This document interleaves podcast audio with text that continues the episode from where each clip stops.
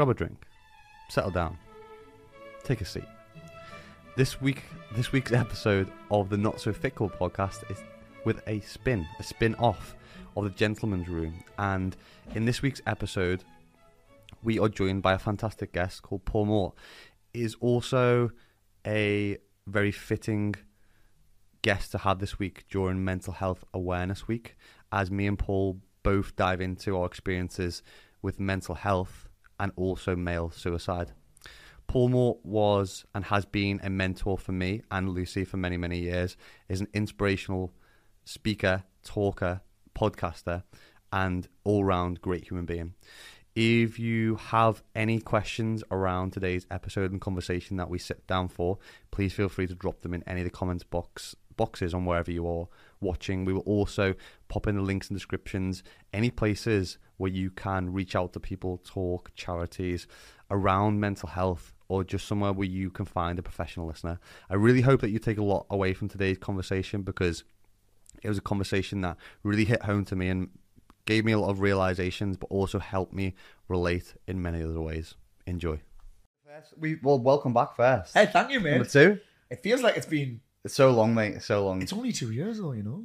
Well, I think even with We did it 2020 in, in the lockdown. no, I saw I saw you in London. Oh, London Yeah. last year, and then we did the podcast in 29 2020. That was like the Zoom ones when everyone was living in the uh, the cold ages. I think I had a big beard. I must have had a big beard. Everyone had a big beard in that. Being lockdown. soft around the edges, mate. Big yeah. beard, loads of grey, a big grey bush on my head. on my head. the thing that I want to dig in today too more is because you spoke about it the last time we had the podcast was your story Yeah. and your journey with mental health. Yeah, sick. So rewind doesn't take it back to the early days of kind of where that started. So it started for me, I suppose, if I really if I really wind it back, you're talking as soon as I started to become a little bit successful, it started. Everything was fine until I started making money. And then suddenly I had money, no training, none of my family had money, none of my family are self employed. I didn't know anybody else that was quote unquote successful. So I mean what do you do? You're twenty five years old, living in South Shields, a bit of a rough town, big booze culture. Um, you got a bit of money, cash as well, because I'm doing boot camps at the time. Well, obviously you put it up your nose, don't you? So I did that, and then obviously I got a bit of a taste for it, and then we ended up. I ended up in this place where I suppose I was partying hard on weekends and that, but then I spent my weekend, my weeks hating everyone. Like I got into this. Do you know when you're taught like, oh, surround yourself with positive people, mm. cut out all the energy vampires, get rid of all the negative people. And I kind of did that, but then I was just left with me and I was in this. I was this person that ha- hated people. The reality was, I hated myself, but it took me two or three years to realize that because I ended up in Marbella, isolated as fuck. Me, I didn't even know anyone. I moved to a country where I didn't know anyone, didn't have any friends there. Me, and my wife, and my new my my son's like six months old, and I kind of just did the same, but in Marbella, which meant that I was still sniffing, still drinking, but without any kind of social network at all. So the drinking and sniffing wasn't even happening at like it wasn't even at pool parties. It wasn't even on nights out because I didn't know anyone. So it was kind of drinking and sniffing, but round my own pool. So that's kind of, and then next thing I know, I'm back home because I got diagnosed bipolar there. I actually got diagnosed ADHD first. Then I got diagnosed depression. They put me on uh, antidepressants. That made it worse because the highs were fucking. Obviously, someone like me who was high energy, Yeah, yeah. giving me even more energy means the crash is even worse. Um, and then they were like, "Oh, we think you got bipolar disorder. We don't treat that here in Spain. Just flat out. Pretty much, we don't treat it here in Spain. I, I seen an English doctor. He said, I don't know anyone that treats it. So, and my wife at this point, mate, you've got to consider you've got me acting like a fucking 14 year old. How old are you at this point? So back then, 2014, I'm 34. 34. Uh, so with a, with a, by this point, I've got a newborn baby as well. So Nina's born in Spain. My son's two. And uh, so my wife's got a newborn baby, two year old kid, doesn't know anyone, no support network, and me. So she's like, we need to fucking move home. But that didn't make it better. So I moved home, and then suddenly, I'm like, oh, I'm back home now. I'm, I've got this money. I've lived in Marbella. I've had this pool. I've got this fucking villa. But then I've also got easier access to fucking gear and easier access to booze, and then I'm meeting up with all my old friends again, and it gets worse. And then I suppose it all came to a head. Uh, I think the date was like the 17th or the 19th of December. And that's where I'm like, I'm ready to fucking take my own life then. It's gone on, it's gone on, it's gone on. And I'm in this position where I'm I'm now at this point in my life, mate, I'm doing fucking coke off the desk in the middle of the day. Even Right even, even before you had a drink. Aye. Yeah. And that's the worst part. Before it was our drink and sniff, and now it's at the point where, and at this point, mate, I'm on bipolar meds as well. So I'm on meds. But the challenge that I had then was these meds at the time. It was called lithium. It's lithium carbonate. This shit's so toxic that it, when you come off it, like I did, if you just stop taking it, you die because your liver fails. So you have to come off it with medical guidance. I'm sure we'll get into that. But anyway, I'm on this stuff, and the challenge is with it, it's like a mood stabilizer. Mm-hmm. So it stops me from getting the highs and stops me from getting the lows. So now I'm just left in the middle, which is fucking grey. I felt like a zombie. So I wasn't getting these big highs. I just know how to. If we cover that, I just know how to deal with them better now because I still, I still chase that. Yeah. So I've got these big highs from my career, from my life, obviously from all the sniffing that, but I'm not even getting them now. So before I've got this big high followed by a big low. Now I'm not getting anything, no emotion. So I'm I'm sniffing coke through the day. Right before I'm about to jump on, like at the time there was no Zoom then. It was that long ago. There was this thing called Go To Webinar, and uh, or Go To Meeting, and this was the the big thing before Zoom came around. And I'd be having a line before I went on one of them, man. Like because I I needed to feel something. I didn't. I just needed to feel something. Um, and then that that December, that was it. I, I'd, I'd felt like I remember feeling like shit for I think it was a Monday, which is most people's lowest day of the week. Yeah, yeah. Monday, you've had a weekend on the sesh. Monday, I was just like, fucking hell, I can't do this anymore. I remember thinking, no one even because I'd isolate myself so much. I'd fed myself this story that no one even gave a fuck about how no one even gave a fuck about me. You got to consider I wasn't fucking speaking to anybody. I wasn't talking to anybody. I wasn't. I was socializing on a weekend, but that's that's not really socialize. It's not really building relationships. That and I was like, no one gives a fuck, and no one would even care if I killed myself. So that was my whole thing. I mean, bearing in mind I hadn't told anybody. I felt like shit. My wife is the only one that knew. I'd stop seeing shrinks. I'd stop going to visit anyone. I'd stop seeing anyone. Um, and then yeah, that was it. And then uh, the words that changed my life was when Leslie said to me, "Think about the kids." And the mad thing is, if anyone's listening has felt this low, they'll get it. I thought they'd be better off without me. Like I was like, I am thinking about the kids. Fucking awful to be around. Blow me top with them all the time. I'm in a, I'm fucking locked in my bedroom all the time. That's what I was doing. Locked in my bedroom playing FIFA. That was my life. Feeling like shit, feeling sorry for myself, and arguing with the odd person on Facebook or something. Telling someone to go and fuck themselves on face, something like that. Talking shit about people. And um, then she said to me, "Well, think about them growing up as the kids whose dad killed himself," and that was, that was like a, a fucking kick in the dick. That was like ah, that was a wake up call for me. That was the wake up that I needed because you got to consider this as well with men. When you're struggling, you feel like a burden. Like you feel like you. That, that's why people don't talk about it because you're like, well, what the fuck do I say? What if the person I'm talking to can't handle it? What if the person I'm talking to thinks it's their fault? Because I didn't know this until probably two years ago when I wrote this book 2018. My wife added like a foreword, like her thoughts on the whole thing, mm-hmm. and she thought that it meant that she was a shit wife, and I didn't know that. But now I'm like, oh, that's why men won't talk because they think, well, isn't my wife going to think it's her fault? Is the kids going to think it's their fault? So we had all this thing going on, and and like I say, mate, it's it's a that was a wake up call for me. What I was trying to say actually was that the reason a lot of us don't talk, we feel like a burden, and we think we're going to get mollycoddled. I didn't need mollycoddled. I didn't need someone tell me that everything was okay. I needed someone to fucking slap me across the mm-hmm. face and say, "Wake the fuck up." That was my first wake up call, and then my second wake up call was actually on Christmas Day, so like a week later. I'm sitting in the air.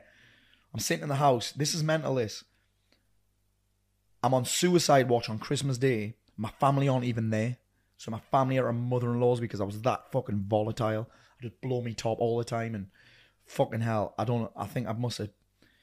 I must have shifted three or four doors off the fucking hinges like 'cause I On was Christmas that. Day. Ah, Christmas Eve because I couldn't build a Thomas the Tank Engine train set. I'm not even kidding. Couldn't build a train set because I was pissed. I was pissed on Christmas Eve. Still, even after, by the way, being suicidal six days before, I'm still pissed. Man, my dad had to come round and help us build this train set. And he was, I could tell me dad, he didn't say anything, but I could tell he was embarrassed. Like, I tell he was like he was just off.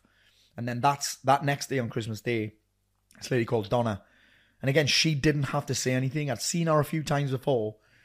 She was what's called community support, like she's on the mental health support Yeah. team. It's called for Suicide Watch, really. And she um she didn't say anything, but I could tell she was looking at us. I was like, she's fucking not, she's not having this. And she that was another wake up call for me when she was looking at me the way she was looking at me. She, I could tell she was disappointed. So uh, and then obviously we, we had a bit of a, a turnaround from then. Uh, I can hundred percent get on board with the when you feel like because I was at that place about even three years ago. I think I mentioned to you like I was at that that place of contemplating taking my own life, but mine was with something at the time I was really embarrassed about because mine was to do with food, mate. And for, for me, my identity as a fitness coach is like you shouldn't have any issue with food. Like you're supposed to be helping other people. So for me, that was something that was kind of yeah, you've I got that identity crisis in it. Yeah, and the only reason I wanted to change because I felt like I was making Lucy unhappy Yeah, because I was just moody all the time. Yeah. I was shit at everything. I was always tired. I Mm-hmm. never wanted to go out because I had poor relationship with everything. yeah. You didn't want to eat out. Yeah, yeah, Yeah. So I was spoiling everything we were doing. Yeah, Where did you spoilings and that. I've never heard it put like that before. mm, that makes a lot of sense to me. I What was the closest you you got to? I suppose take, standing on a cliff, standing on a cliff, and um, obviously I made that video about it. That's I think it's on 13 million views or something wild like that. And there's always fucking arsey comments saying you should have jumped, you should Yeah. have fucking killed yourself, you're fucking pathetic, you failed, etc. And um, I remember a couple of comments have been like, "Well, why was your wife there?" I was like, because every time I left the house, she didn't know if I was gonna come back. Because sometimes I'd leave the house and not come home for three days. It must be a horrible thought for. for her horrendous, horrendous. But not only would I not come home for three days, I turned my fucking phone off. And it was all looking back at it now. That was all a cry for help. That was all. I needed affection and I needed love, but I didn't know how to ask for it. Now I'm just like, listen, I'm fucking struggling. I Yeah. need, I need you to tell this. I need you to say that, just so you know, I'm, I'm in a low, I'm in a low mood today, or I'm fucked today, or whatever. Because it still happens, mate. It still happens. Um, but back then she used to follow me. So she followed me to the cliff. My daughter's in the fucking car in a car seat in the back of the car. She's followed me, and just I'm stood on the edge of the cliff, and she's fucking dashing in front of me. What, th- what thoughts are going through your head that when you're on the edge of that cliff? What thoughts are going through? Do you know I head? think about this fairly often? I still, I'm still not sure if I would have actually jumped. I don't know if I'd had the courage to do it, but I'm like, have I got the courage to do this? Shall I do this? What'll, what'll they say at my funeral and that? Like mad shit like that. Will people care then? Mm-hmm. Because I honestly, I convinced myself that no one would even care. But the reality is, they didn't know.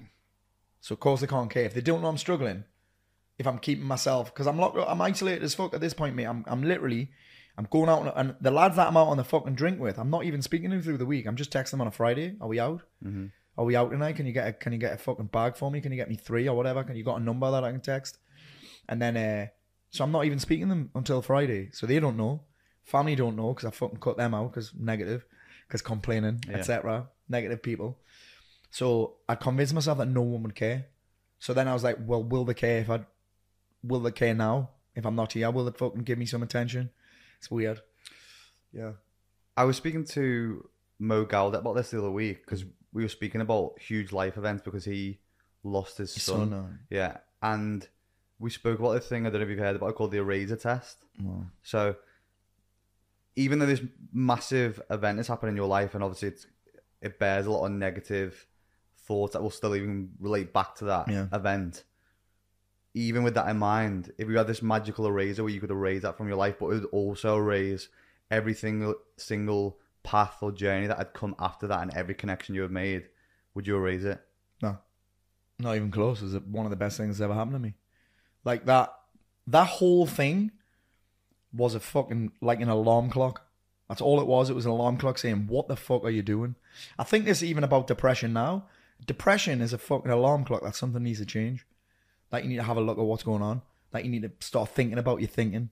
Like you need to start thinking about your habits and your feelings because it doesn't happen by accident. In fact, this is mad.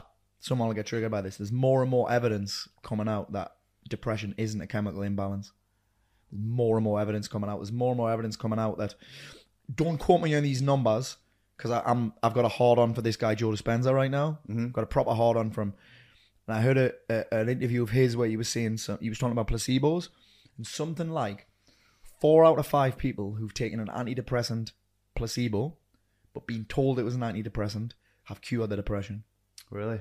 Mm. There's quite a lot of studies like that, even even around like in the fitness industry around steroids, which are placebo with practice groups, and it's been exactly the same Mm-hmm. it's outcome. mad. I don't know if those numbers are right, so don't quote me on that. Don't hold me on that. But there's more and more evidence coming out that it is fucking created. We don't catch it. We don't catch it. I remember doing my book about this, and I talked about it. And Harper Collins, my publisher, had to get loads of evidence around it. And there's more and more evidence. So in that, in staying on that subject, if it was a wake up call, it is a wake up call. It's your body and your mind telling you you need to fucking change something. Anxiety for me is the same. It's your, it's a fucking alarm clock. Something's not quite right. Like your thoughts are where you place your attention is where you mm-hmm. place your energy. So it, it's for me no because it's also and I, and I it's weird. A lot of people think I'm big headed and confident in that, right? But maybe I've maybe I am, but you forget that how many if 13 million people have seen that video and something like 11 million people have watched more than 80% of it, that's got to have had an impact on some people. You know what I mean? The amount of comments on it are insane. The amount of people that have came through my programs. Uh, by the way, the programs that I've got almost came about by accident. I didn't want to start them. People started saying, "How have you lost that weight? How have you got off them meds? How have you done this? How are you so different now? I can feel it. You feel different." It's weird. I remember, you know, Chris Burgess. Yes. Chris Burgess, I've known Chris Burgess a long time, and he's like, mate, he said there's something, there's like an aura that you've got that's different now. And that, so I kind of stumbled into the whole culture. I had no fucking, I had no intention of doing it. There was a guy that I was working with at the time, blown up now, Garrett White from Wake Up Warrior. He was like, you need to start fucking working with men. And I'm like, I don't fucking want to. And he kept pushing me and pushing me. Stop being a pussy, Paul. Stop being a pussy. You owe it to people. And I was like, oh, fuck it. And then it ended up. So that happened by an accident. And all of these lives that we've impacted wouldn't have happened unless I'd done that. Do you know what I'm saying? So you, that that whole aura came from stepping into a new place, almost that was forced upon you. I just stumbled into it. I would say stumbled into it, and I'm not even. I wouldn't even say forced because I'm not the kind of guy that would get pushed into many. But I stumbled into it, and people kept asking me, and I was like, "Well, I fucking kind of owe you. If I if I've changed my life and I've got all these results, then I kind of fucking owe it to tell you without sounding like a fucking vegan yeah. CrossFitter. I'm having this battle at the minute with this no booze thing With because I'm with the no boozing thing. Okay. So I'm, I'm sometimes I'm like, should I even talk about it? Because I don't want to sound like a vegan CrossFitter.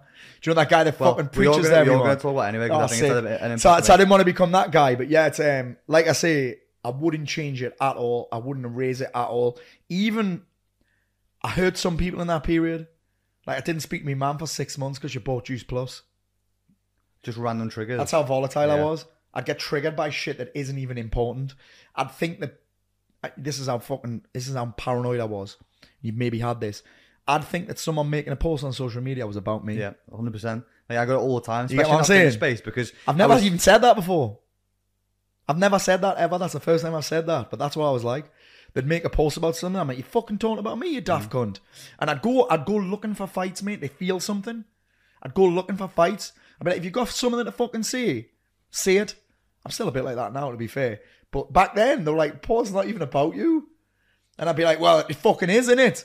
It's mad, isn't it? That. But you, you just make things about you though because you want to you I'm whether it's looking neg- for, I'm looking negative for attention or yeah yeah. I'm looking for significance because I didn't, I couldn't give it to myself. Everyone wants attention though. Aye, it's mad. This is what I think about these fucking losers on that, that forum that we all know about. You know that forum? oh, well, Cal was talking to me about this the other day. Aye. It's um, unbelievable. What's it called, Cal? Tattle. Tattle. Tattle. I Terrible place that. like, yeah. Most toxic place full of mums who just. Imagine how shit your life must be to spend time on a forum under a fucking fake name, talking to fake people about other people. I'm like, I feel sorry for these Im- people. imagine that as well. How much that person must also at the same same time probably value you because they know that much about you. They spent their own time to go on somewhere and create their profile and then talk about you as well. yeah, it's mad, isn't it? I, I remember once someone was talking about that fact that I'm always sniffing and like always sound like you need to blow me nose. I'm like, well, that's what happens when you fucking snort your body weight in cocaine. Do you know what I mean? That's what I did. I snort my body weight in cocaine. I've had my nose broken twice. Of course, I fucking sound nasally. They- They're probably like trying to get something over on you or try and be cancelled. But when you're as open as you've been, you can't What be the fuck are you gonna mate. say about me Yeah. that I haven't already said? Like, there's nothing you can say about me that I haven't already said. There was someone said the other, someone tried to have a pop at me the other day saying something to do with money. It's, it's, it's always something, when you start being successful, someone always wants to mention money. They're like, oh, I joined your program back in the day when you were snorting coke off your desk. I think you should refund people. It's like, do you know why you know about that? Because I fucking said it. Yeah. You wouldn't have known about that unless I said it. So you're actually digging me out for something that I've already fucking said. Trying to trip you up, yeah. you yeah. can't fucking hurt me, mate. Do you know what I mean? It, there's something very powerful about I have nothing to fucking hide. It's like Eminem, the rap battle, mate. Mate, exactly that. I, in fact, you know, I was talking to you about that thing at, um, in London. I was talking about the wanking. Yeah.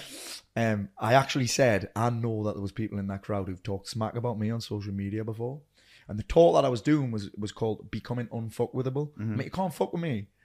So I mean, you can, you can try, but I'm not gonna, I'm not gonna join in with you.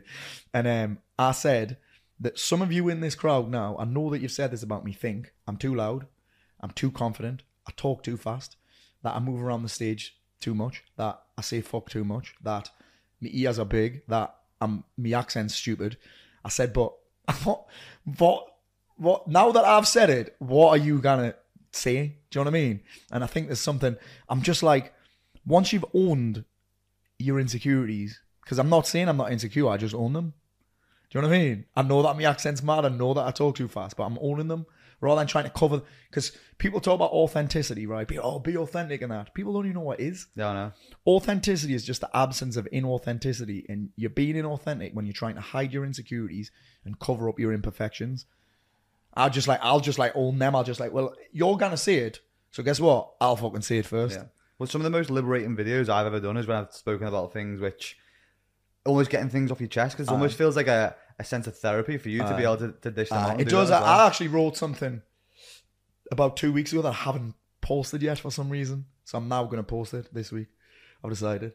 I was actually saying, I'll say it right now. It's weird, and it, it, it I haven't posted it because part of us is like, well, are they first world problems compared to some other people's mm-hmm. problems? And then part of us is like, is this me seeking attention? Maybe it is.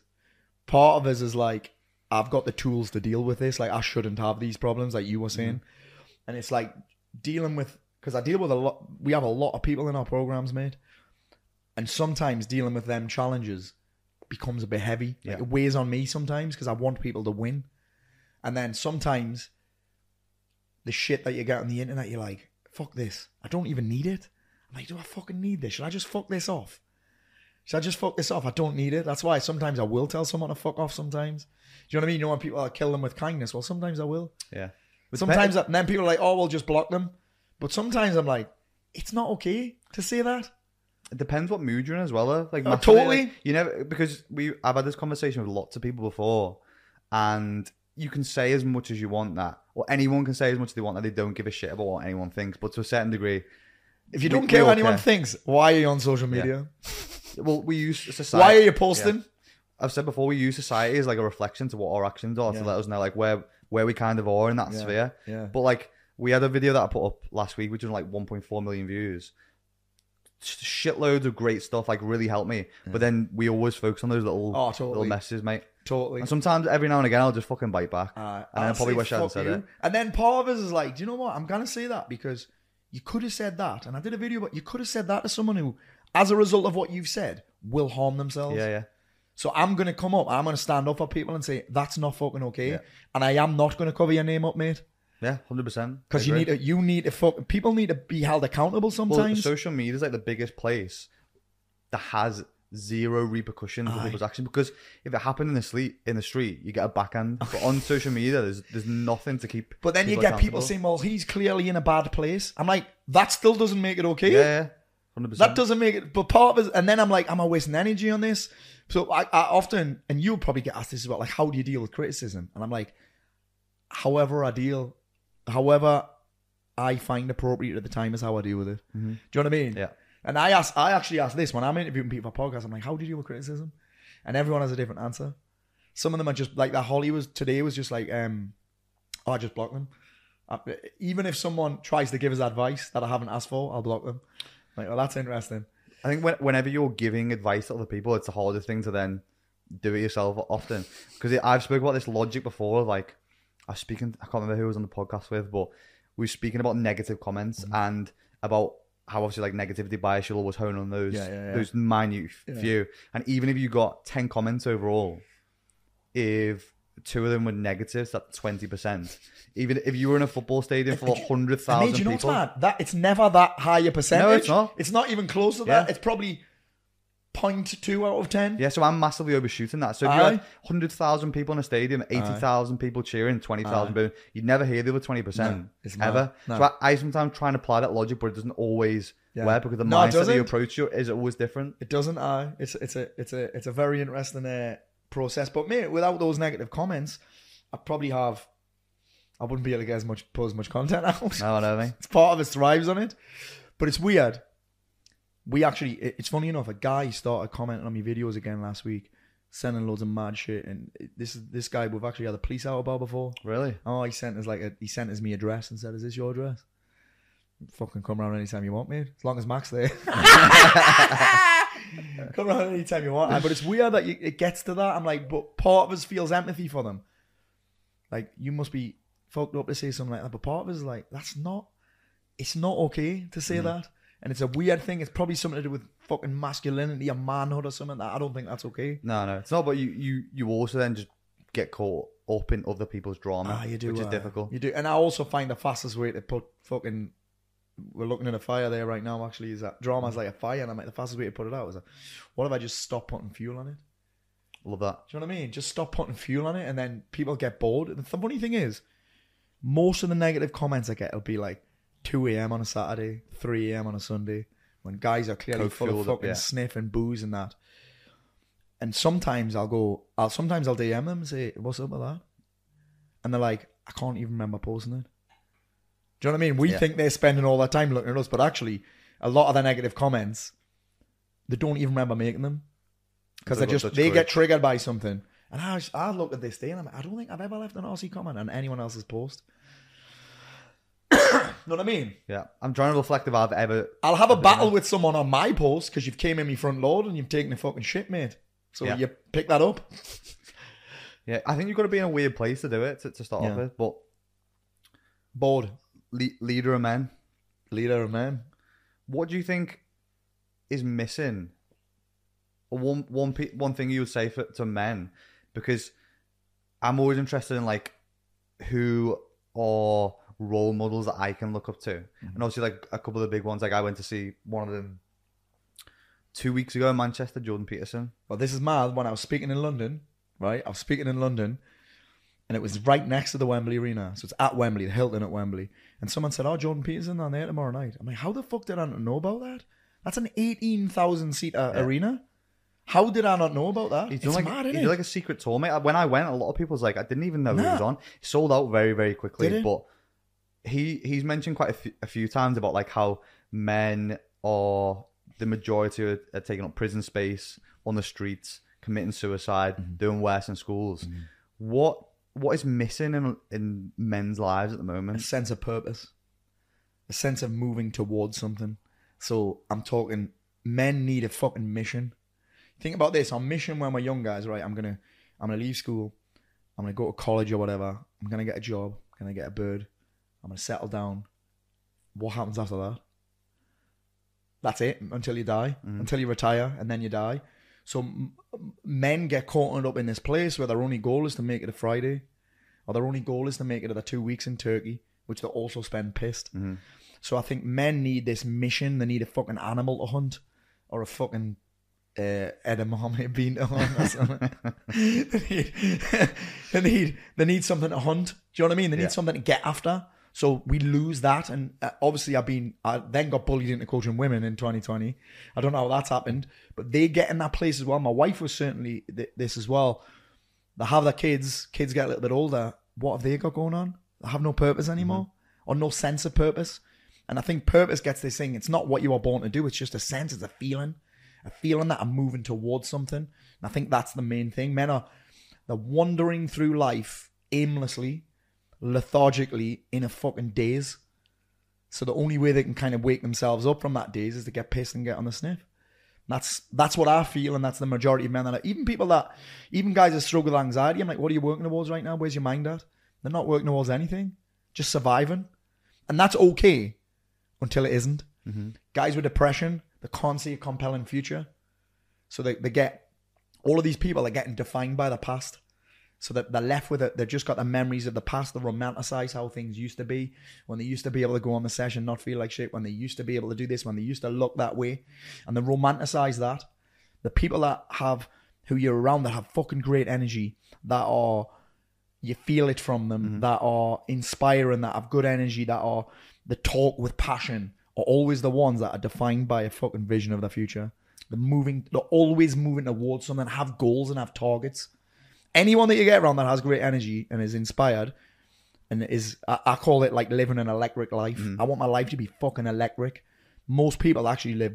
I've heard a quote that's like quiet life, lives of quiet desperation or something. I don't necessarily with that, but I think a lot of us, and I think these people on that forum that we talked about as mm. well, their biggest problem is that they live a boring life. So they get a sense of significance and excitement from talking shit about other people. So I, that's where I'm at with that whole thing. It's it's interesting because that happens to a lot of people in sport as well, doesn't it? Once they've lost that goal end purpose and their goal, military that- guys, that guys who come out of the military, the same. They've got, they've lost their routine, they've lost their mission, they've lost their, they're always working towards something. Then suddenly, like, where do I go now? I mean, me and Lucy were talking about it before. Yeah, She lost that a little bit. She's now she's, so she's now got new things to move towards, and I think we always need this. And mate, that could be something. It can it can be something as simple as you know what? I'm gonna start jujitsu. Do you know what? I'm gonna I'm gonna build me business. Do you know what? I'm gonna go for promotion. Do you know what? I'm gonna just lose weight. Mm-hmm. You got something to get your teeth stuck into. You've got something that occupies your headspace. You you're solving problems because many people that suffer from anxiety, in my experience, they're always creative people. They have a creative intellect, so they invent problems because they're not given that. br- Once you, if you fill somebody's life who suffers with any kind of anxiety, you fill their life with challenges, with like, even if it's like learning a language or building a business or whatever, they're suddenly now they've got something to focus on. Their attention somewhere, so the brain is solving problems rather than fucking making them up. yeah, it makes sense. Do you know what I'm It's- saying? It's, it's it's guiding that attention to something which is more. I don't have room for anxiety Yeah, anymore. yeah, well that makes sense. Don't have room in my brain. This is mate. This is how I solved. I used to have horrendous panic attacks on flights. Horrendous. because you were just sedated. I couldn't. Yeah. All I was thinking about was I'm stuck on this flight. Now I have loads of shit to learn, to watch, to read. Football Manager on the iPad. Uh, I've got BJJ instructionals. I've got magazines. I've got books. I've got work to do. And guess what? When I'm in that zone, right, my mind's busy. I, anxiety can't get in because I can't fucking manage Sunderland on Football Manager, get them in the Premier League. that's a stress in It itself. is a stress, but I can't do that and have anxious thoughts at the Yeah. same time. I can only have one thought at a time. You get what I'm saying? Yeah. Sure, sure, I can jump around a little, but I can't have an anxious thought at the same time as I'm fucking taking me centre forward off and signing Jermaine Defoe again. Do you know what I mean? Yeah. That's what it's the same thing with what Mo was talking about when we were speaking to him the other week about happiness. Mm-hmm. The opposite to happiness is obviously unhappiness, but if you haven't got that, you're gonna be happy. So it's just the almost happiness is just the equation of of minusing the, the unhappiness. Uh, yeah, I've also got to think. thing. I've also got to think about right with happiness. I'm always like, I wouldn't know what happiness was unless I'd felt unhappiness. Mm-hmm.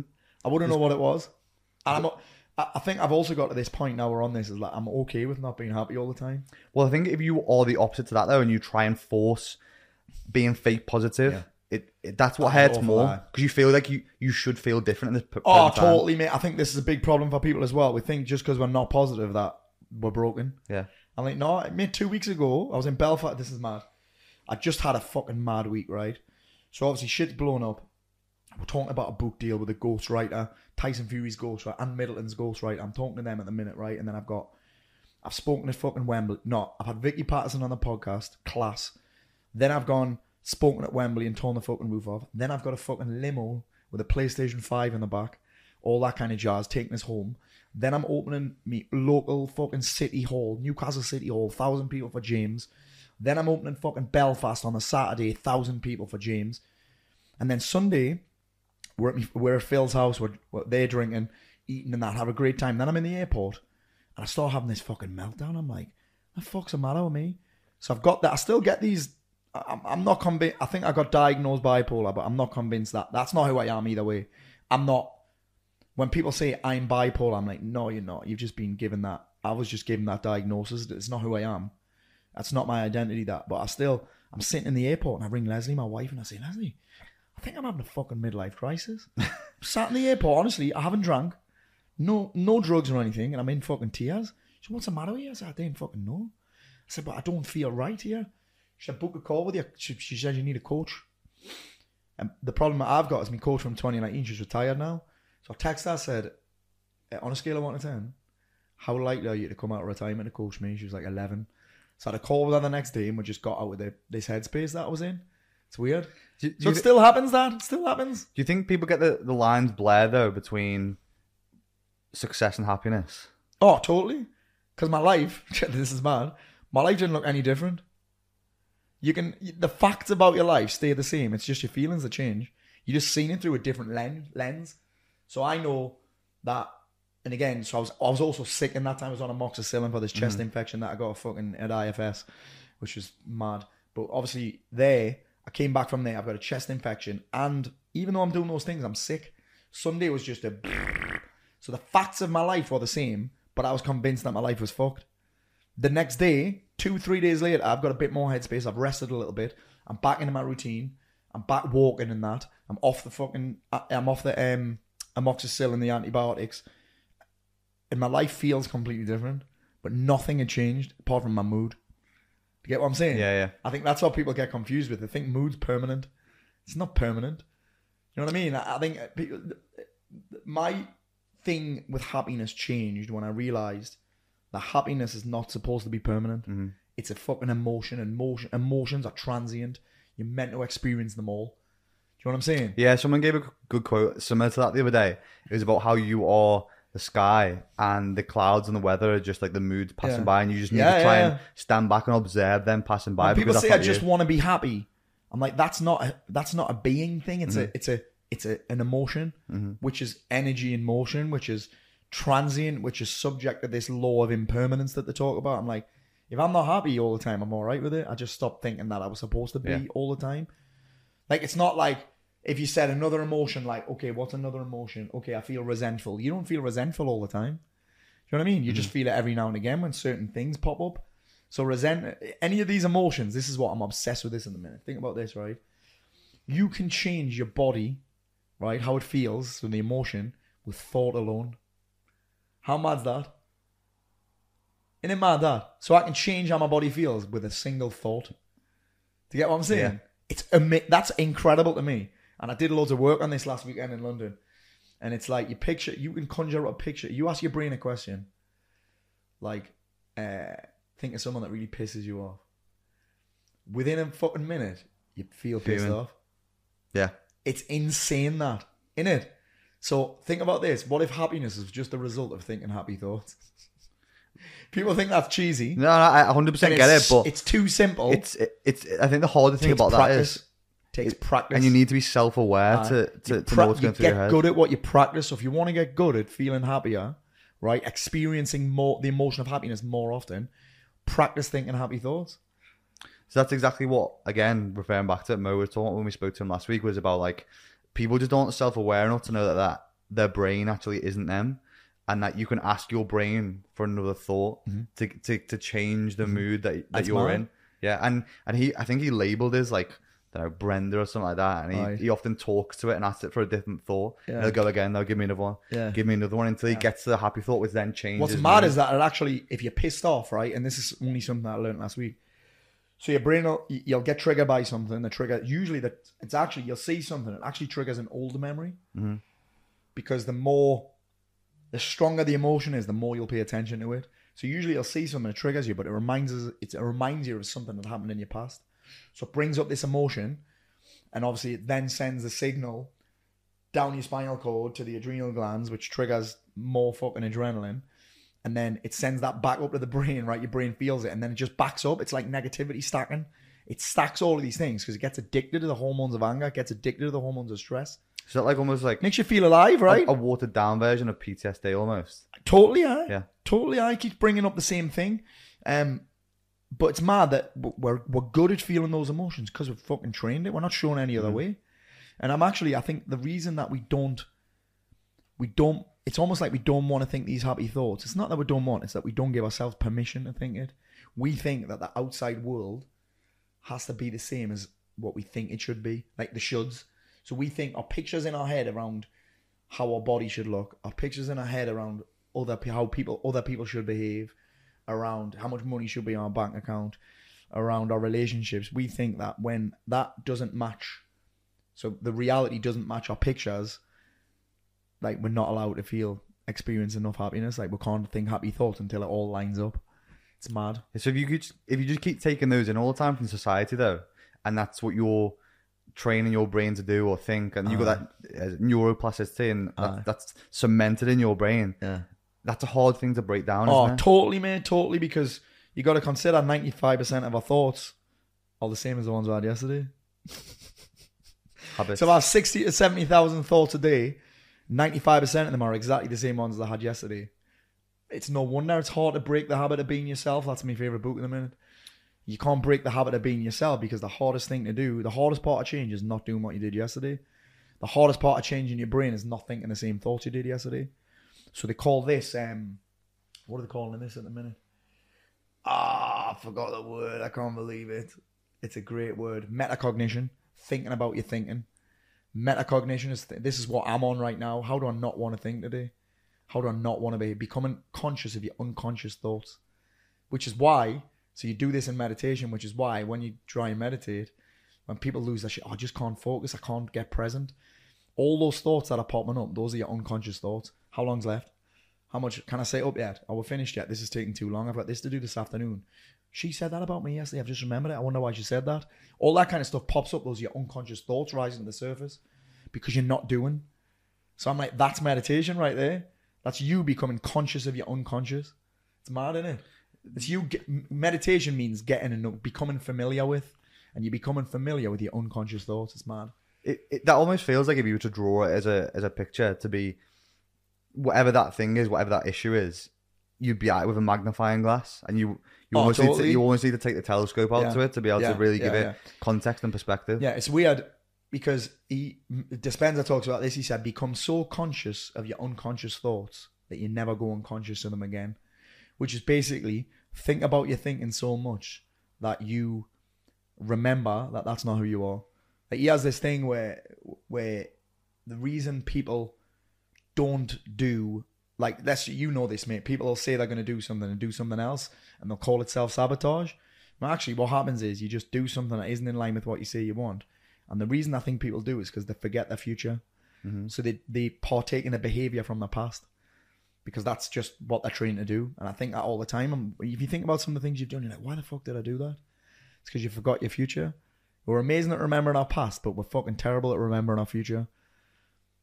It's a cool way to look at it, that, it, mate, it feels like some magic mushrooms kind of shit. This. Well, funny enough, I did a seven day retreat with Joe Dispenza. Check this out. This blew me out of face. I went at this retreat. It was at the ExCeL in London. 2,700 people. This is the mad part. 3,000 quid a ticket. It's 8 million quid. It was amazing. It's a high ticket event, that. High ticket event. It sold out in six hours. Leslie's coach, Susie, she couldn't get a ticket. Uh, mad in at that. It was fucking mad, mate. One of the I think one- this was the one that you were at when I was texting you. You said you were. was you I? There was a yeah, 4 yeah. a.m. meditation. It was four hours, 17 minutes long, the meditation, and I went to the moon at least twice. I did. I'm telling you right now, I had out of body experiences with no drugs.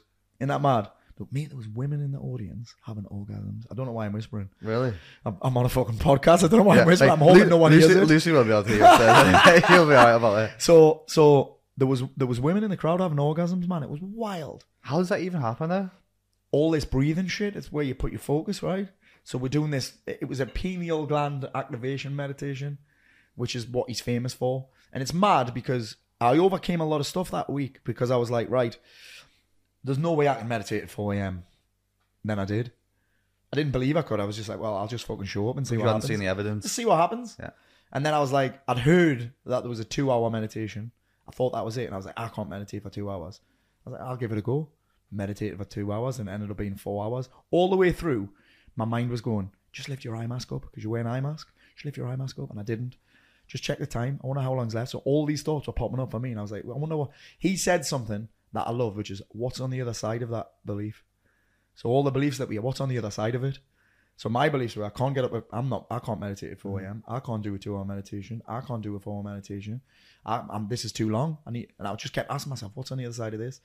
And the other thing that happened was, Um, I was three kilos overweight for a jiu-jitsu comp. And when I got there, I was like, oh, that's fine. I'll just eat less calories and train. When we got there, I was like, we can't train. The days was either 4 a.m. start or 6 a.m. start and an 8 p.m. finish. Can't train. So then uh, I said, what the fuck am I going to do? My mate said, well, why don't you fast till dinner? I was like, I can't fast. I'll get too grumpy. I'll get too grouchy. I'll get too hungry. And then guess what I did? Fasted, lost three kilos, and I didn't compete because the, I lost that weight, right? I was on weight two days early. And then they were like, oh, there's no one in your weight category. We need to move you up to 86. I'd cut to 79. Seven kilos heavier. Oh, and also, there's no one in your age division or the age division below. So you'll have to compete in the, th- the uh, 30 plus division. So they wanted to compete against kids that were 12 years younger than us and seven kilos heavier. I was like, I am Yeah. out. Fucking no chance. no chance. So I, that, so that, but that whole thing was really, ex- what's on the other side of this Yeah. little, because it was, it wasn't anything, it wasn't like, oh, fucking hell, I've got so much motivation and inspiration. I was just like, what's on the other side of this little belief that I've got? Self-limiting beliefs. Just Yeah. what's on the other side of it? That's all I asked. What's on the other side of it? I didn't try and convince myself that I could do it. I was just like, what's on the other side of this? What if I just stayed with it a little bit longer? It's weird, isn't it? The only thing I've ever had close to that is I don't know if you've ever done them. Is the are they called uh, sensory deprivation pods? Oh, the um, float tanks. Yeah, yeah. Float tanks, Yeah. aye. The first time I did that, mate, it was I couldn't explain. it. It was like being back in my mum's womb again. If, I, if that could ever be the thing, because it. I was the same. Like I wonder what time it is. I wonder what's go- going on. But because I couldn't check anything and I was floating, so I had no sense of Yeah. like gravity. Yeah. Couldn't hear anything. Couldn't see you know anything. what it is? Joe Dispenza describes it like this. He said, "You know you're in a deep meditative state or theta brainwave when your body's asleep, but your mind's awake." Mm-hmm. And that's what that's that's real solid meditation. That because your brainwaves have dropped. Theta brainwave is when you have quite a lot of dreams. Theta brainwave is where you go. That's where you were. Theta brainwave, body's asleep, mind's awake. I was seeing fucking colours, shooting stuff, all, all Mate, things I'd never I was a rocket before. ship. I was a human rocket ship going through a rainbow. there you go. Have you seen the series Moon Knight before? No, Oh well, there's- this character on it called Gonshu. He's like he's Khonshu. He's called. He's like the Grim Reaper. I met him as well. Uh, I met him when he was a Geordie. uh, and this is all not on drugs. so, nah, Yeah. nah. Which is mad. Which is mad. Uh, mad. So have you? Because obviously we were speaking before, just Yeah. before we jumped on. Yeah. James, we've had James on the podcast before, and he's spoken Yeah. quite openly about like mushrooms and MDMA and stuff. Mm-hmm. Have you had any experience of that? Well, I've took a lot of MDMA. I've took MDMA. This is this is great. I took MDMA in Hollywood. Really? Hollywood, I. That was, Hollywood. that was a giggle. I was speaking at an event in Hollywood. It was very strong, very fucking strong. I've done MDMA in Vegas. It's just fucking easy, is it? Really, it's just pills, strong Yeah. pills. Done a lot of that. Um, obviously, I've done a lot of cocaine. I don't think that counts on me. I'm like, it's not it's shit it really. Um, I've done weed. I've never had a good experience with weed ever. I did, I did it once when I was about 13. Terrible. Sp- spooked my head up paranoid as white. fuck. Um, I actually here's a little story for you because obviously we talk about Florida and Mm-hmm. fucking. I was in. Uh, we went to Florida. We we did two weeks. We did uh, like ten days in Florida, four days in Miami. And I take these CBD gummies when I'm at home. No idea whether they work, but they seem to be a placebo effect. Yeah. So I've done a I've done ten days in Florida. My sleep is a bit shit because jet lag fucks with me a little Yeah, bit. Like, I don't do very well in other time zones. So I thought, right, I'm gonna get some of these. We went to Miami and I was like, I'll get some of these CBD gummies. I went to the CBD shop. I've Googled as well that weed's illegal. Cannabis is illegal in Florida, in the state of Florida. So I got these CBD gummies. I went to pay for them, and they were seventy dollars. I was like, that's fucking expensive. But you know when you get to the till, I'm not going. Oh no, it doesn't matter. Yeah, yeah. I've done that with the Louis Vuitton. Your ego's too once. big, yeah, yeah. I do that with a Louis Vuitton. I was like, I vomited all over the fucking keyboard. The worst part is my wife said, "While you're there, can you get me a purse?" Fucking purse is four hundred quid. Bleh. I was, honestly, it was horrendous. Anyway, so I did. I, I got them, and I took one. Next thing I know, I'm in the sea chasing seagulls. I've got my wife's clothes on, and my kids think it's amazing. And my wife's saying you're a fucking embarrassment. so these gummy rings on the front it said THC zero. Turns out THC zero is synthetic m- cannabis, um, and it's nine times stronger than weed. Are you just chewing them know. down? I didn't know. So I didn't actually have the whole paranoia really Yeah. because I didn't know. I didn't know. Um, but uh, that was mad. The kids were the kids were like, "Dad, I'll have another one of them." I'm like, "No, I'm not." But obviously, that's not a Yeah. thing to encourage. But yeah, that, there was that. But mushrooms, I'm very intrigued to try. Yeah, there's Very a, lot, intrigued there's, there's a lot of research to do that, even in terms of like clinical trials So with much. depression, anxiety. So much, so much. I actually think they'll be legal within the next ten years. I'd be surprised if they. Yeah, but who's going to make the money on them? You know what I mean? tax. Who's going to make the money on them? Yeah, So um, I'd like to give them a go, particularly after seeing there's a documentary on Netflix called How to Change Your Mind that I, I loved. Um, my wife would give, my wife would probably she wouldn't do them with me because she'd be like I'll be too worried about you. Mm-hmm.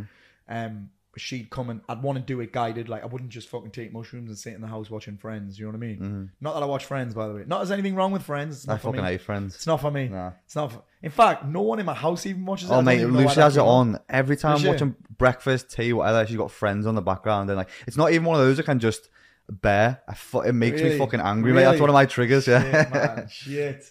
Family Guy. That's all I'm meant to mm. say. So I'm not going to sit at home taking mushrooms and watching Family Guy, but I would like to do it with like a shaman or something. yeah. There's some in Liverpool actually. There's a guy who does mushroom ceremonies oh, really? in Liverpool. Aye. Aye.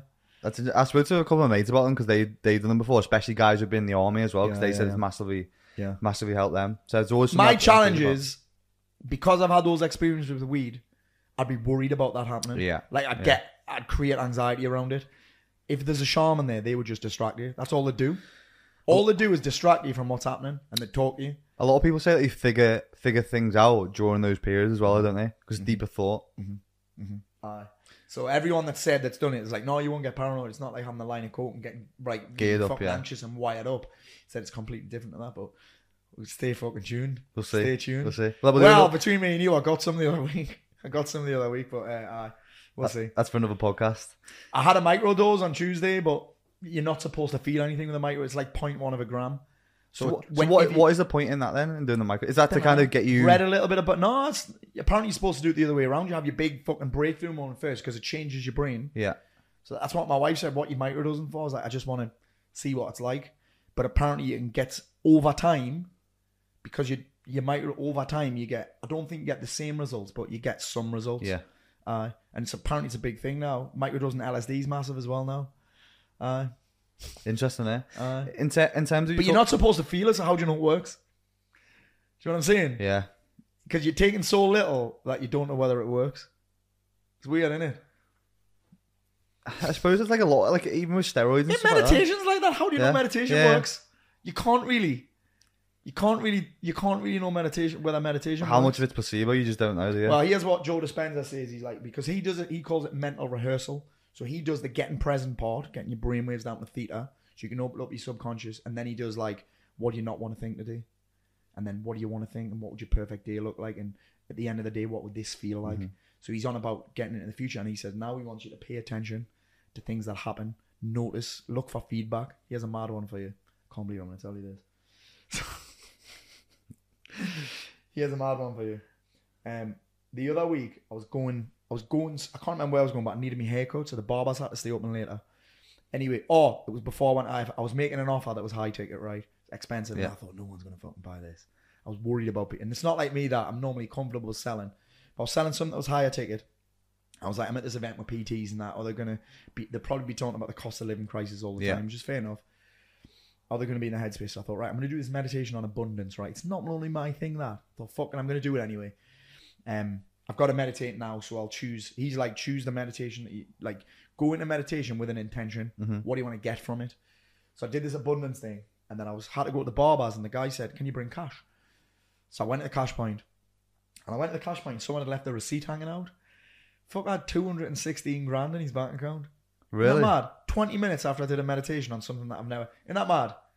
Also, who the fuck keeps that much money in a current account? Man's never heard of Yeah, inflation, like- has he? You know what I mean? It's mad, isn't it? Isn't that mad though? it's crazy. So he's like, just note, pay attention to things manifesting like stuff, yeah. Aye, aye, it's weird. I mean, it wasn't my bank account, so it doesn't. Yeah, count. yeah, it doesn't You know feel as I good, mate, yeah, I yeah. wouldn't keep it in there. Speaking about filling your time, yes. how because I've got into this recently as well. Not to not what you've got into, but I've got into Muay Thai about five months ago. Been enjoying it, been being good, being humbled, and doing a different discipline. Yeah, sick. How do you think BJJ's Oh, like you you getting beat up and being humbled every week Yeah. and getting your ass handed to you? Yeah. How has that impacted your life, both physically and mentally? So I'll tell you how I got into jujitsu. I actually, when I was still doing the gear off my table, yeah, My friend knew I was struggling. He said, "Do you want to hit? I've just got qualified at boxercise. Do you want to come and hit some pads?" So I started hitting pads. Fucking hell, mate, it's mad. I could do a minute on the pads and then need two off. Minute on, two minutes off. Now I'm doing fucking hell. We're doing 10, 10 minute rounds with no rest. Uh, rolling jiu-jitsu, which is harder than boxing. So anyway, then so I I quite enjoyed that. And he said, "Do you want to do some sparring?" Never spar boxing before. Punch me in the face. Had a bit of a dust up with him. I was like, "This is that's what got me off the coke, boxing." Because I was like, I felt, you know, I was saying I, was, I took it because I wanted to feel something. Once I got punched in the face, I was like, "This is for fucking, this is for me." This. Then I broke my nose a couple of times, and then Leslie was the kids were training jujitsu, and she was like, I talked to the coach, he's- and one of my friends, he got signed by the UFC, right? He was a Cage Warriors world champ. He went for a medical six days before he was meant to his first fight in the UFC, and he found out he had a brain there, a lesion on his brain. Was UFC turned him down after he signed the contract, as he failed on medical terms. So he started getting on. It was about getting punched in the head. Said, "Why don't you try jiu-jitsu?" And then I was fucking hooked, mate. So benefits of it for me, obviously, the fitness is like nothing else. Mm. Here's the thing: I can get fucking jacked, right? When I train consistently, I get jacked as fuck with no weight training. I don't like weight training. I find it boring. Actually, I don't. But when I compare it to jujitsu, I'm like, it's, it's- Yeah. you know what I mean? When you do your favorite thing, you can't compare it to something that's not. That's been similar to me though, mate, because me and Lucy obviously started doing the long Yeah. distance running. You have something then to reflect on it Yeah. from, and Yeah, I you put it in a different comparison. Yeah, yeah, yeah. I I started finding myself think, enjoying the runs more than I did Yeah. the lifts. Do you know what's weird? It's weird. I compare it to this. Do you know when you've been on the motorway and you're driving? Sorry, do you know when you're driving around like your town and you're driving 30 miles an hour? It feels quite fast. But then when you come off the motorway and you drive 30, down. feels like you're going backwards. Yeah, Doesn't it? yeah. That's what it feels like for me. So I can understand that. I get jacked because I'm getting strength training because I'm fucking bench pressing men. yeah. I deadlifting Big men. boys. Aye. And uh, I'm getting the cardio at the same time. So there's that. Then there's the knowing that you can fucking fold somebody in half while they're still in their clothes. right? Or you can fold their clothes up with them still in them. You know you can do that. There's the the community is amazing. Like I can go if I brought my kids here, I could go to any gym around here and go and train jiu-jitsu and roll around with other men and just be their mate straight away. It's weird like that. And then there's obviously the camaraderie of your gym where you're training at. Um, and I think actually for me, if I'm in a low mood or a poor state and I want to sit around feeling sorry for myself at home on my own, which I can still be prone to that. We can all be. Yeah. Fuck people. I can't be also people today.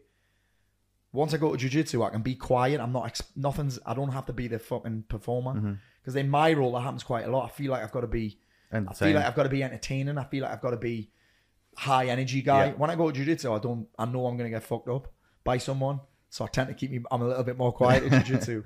uh, but that's, that whole thing. And obviously you've got the mental health benefit of there's nowhere else to be. You've got to figure out problems live and in the moment. I'm not thinking about what that cunt said about me on Facebook or what Instagram post I'm going to make tomorrow or what email I'm going to send or what my wife's going to say when I get home or what the kids are doing. Or, I'm just there. So there's honestly, for me, transformative for all of those reasons. a lot of people like when they get into things like that as well. And I was the same. Get addicted to it. Do you do you think there's something to do with whether it's like human DNA, mm.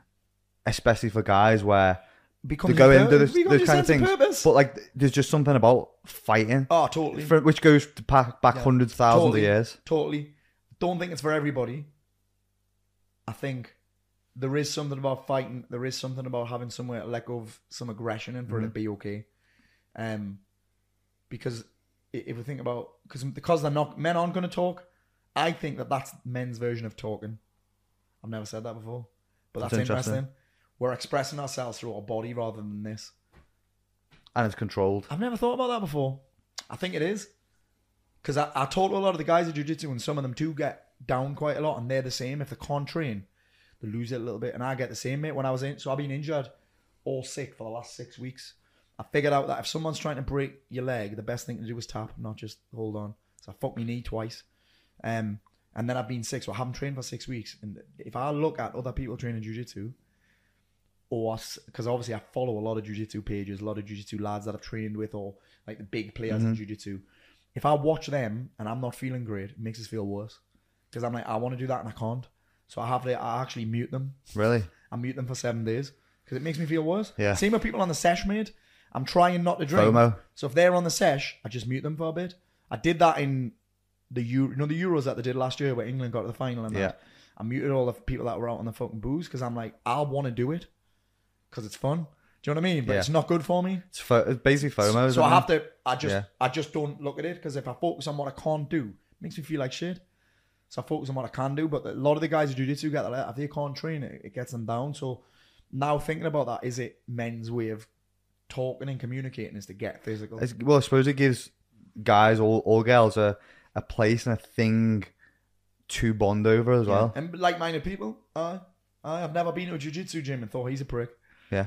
I mean, people might have thought that about me. but I've never gone to a jiu-jitsu, jiu-jitsu gym and I thought I didn't like that guy. Got on well, well with all of them because it's like a common interest as well. Uh, yeah, exactly. It's a common interest. Uh, And I suppose there's, a there's a real discipline with it as well. Ah, that, there that, comes aye. that comes with it. You Aye. can't really you rebel can't against. fu- you can't really fuck around. You're gonna get humbled. You're gonna get fucked up. You're gonna get fit. You're gonna feel. I've never left a jiu-jitsu class feeling worse than when I went in, except when I told me pec. That was I cried after that one. How'd you do that? Got on board. I Felt it pop straight away. Well, actually, I felt it pop, but my bicep went black, so I thought I told me bicep. Turns out I told me pec. That was a hard year for me. That not being able to train jiu-jitsu. It's it's difficult when you get that ingrained with something. It becomes. I mean, I've been the same. So I got the London Marathon on Sunday. Mm-hmm. I got injured about four weeks ago, and I've I've applied myself. Fucking like, gave everything over the last four months. Mm-hmm. Got injured mentally, mate. I haven't spoke about it too much. It, it honestly killed killed me. To and but even now I'm going into the race on Sunday, and I'm injured. So the, the time that I'd prepped for Yeah. was three hours thirty. I'm not going to get it, and I think to, I'll, I'll come on to speaking all the time as well because we're leading into a, similar to- topic. The the time with the thing that was putting stress on me, mate. Thinking like I need to do this, otherwise I'm letting other people So down. Yeah, yeah, yeah. Your criteria for success. You're Yeah. probably just gonna have to change it now. But the, the, well, that's what I did this week. So I was mm. speaking to one of my, someone else who's doing it, mm-hmm. and I, I kind of had to take a step back and think, okay, the actual reason why I'm doing it is because I'm doing it for charity. Mm-hmm. I'm gonna go down. There's gonna be a buzz on the day. I'm You've never gonna done a enjoy- marathon, have you? no, no. So I'm So gonna just finishing it. En- en- enjoy it. Like I'm gonna have a good time. Yeah. It was the, it was the pressure that I was putting on onto Yeah, myself. Yeah, yeah, yeah. It- do you know what's weird? Because I had the similar kind of thing when I went back to jiu-jitsu. So I had the year off with the injury. It's mad, you know. I could still deadlift like 150 kilos, but I couldn't take the fucking. I couldn't eat ice cream. 'Cause doing that kind of action, I couldn't Yeah. take the lid off a jar The external, the external rotation. it, yeah. aye. But I could fucking deadlift 150 kilos. Fucking Sonny sending all these mad programs and I'm just video myself squatting and that. It's mad. I didn't really enjoy. I did it, but it was because it was all I could do. I had this fucking Concept Two bike that I fucking hated. Devil's dildo, I called Got it. one in the garage, mate. yeah. Devil's dildo, awful, awful. Um, funny enough, as soon as me pec got a little bit better, I fucked that straight off. Never used the weights again. That was just a, a gap filler. Just that was all because Yeah. just to feel a bit better. Um, but I went back to jiu-jitsu and it was me coach that told me pack. So I was like, I'm not fucking training there anymore. This cunt. So I went to a new gym where so I hadn't trained for a year, so I'm out of shape, very out of shape. I'm a blue belt, which indicates that I'm pretty good. In a new gym where I don't know anybody, and my first session, I was fucking getting smashed by white belts. Extremely hard for me. But my goal, the reason I'm saying this is my criteria for success just became don't get fucking submitted here. Get submitted less times than before. Yeah. So I stopped actually I stopped trying to win and started focusing on okay, well what would indicate that I'm actually getting better here? So showing up now, even now, just turning up's a win. Instead of thinking, well, I have to win this many rounds and I should submit this guy. And I was just like, well, if I just turn up, I'm gonna get better. If I just turn up, that's So who do you, who do you prefer? Do you prefer to train with people who are better? Better. Better. It's not that good. You've got to be able to handle the knocking confidence though. Mm-hmm. So, but also I'm still wary of the injury. So y- you're more likely to get injured with someone that's bigger than you and a white belt in Yeah. you because they'll just try and rag things on and that. So now I like training with people that are better, but also I, I was saying to me coach, I said, "Man, I don't feel like I'm getting any better. So the problem you've got, Paul, you're training with people that are already better than you, Yeah. and they're still showing up. So they're showing up as much as you. So they're not. You're not progressing faster than them because the. So every so often you'd be like, you need to go and rub with him, and I'm like, oh, actually, I'm not as bad as I thought I was. Or sometimes I go to a different gym, and I realize how good my gym is.